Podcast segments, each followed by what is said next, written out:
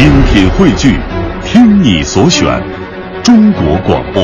radio.cn。各大应用市场均可下载。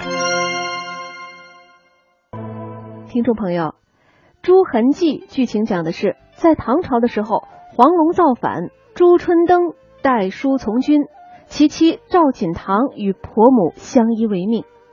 朱春登由其神母宋氏内侄宋成陪伴护送，宋城垂涎赵锦堂，中途暗害朱春登未成，回来谎报朱春登战死。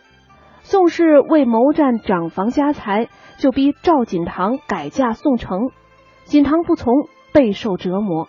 朱婶儿又将锦堂婆媳赶至山中冒雪牧羊，没想到春登立功，封侯归省，杀死恶贼宋城。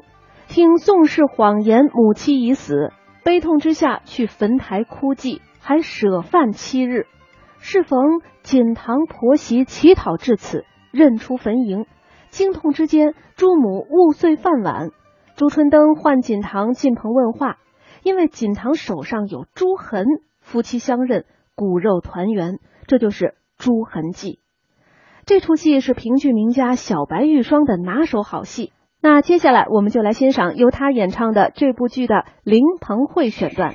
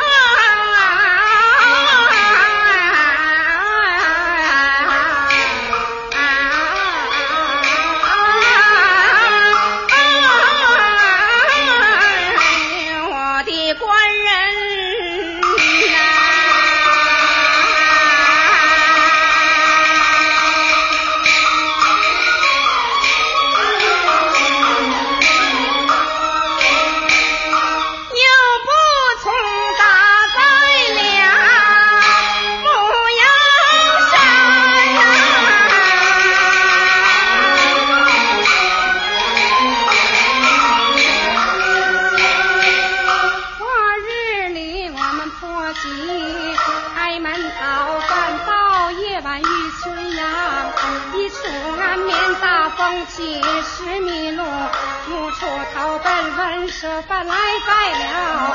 侯爷的门前我的婆婆失了手，打碎了碗，因此才冲撞了侯爷的威严。王后爷开。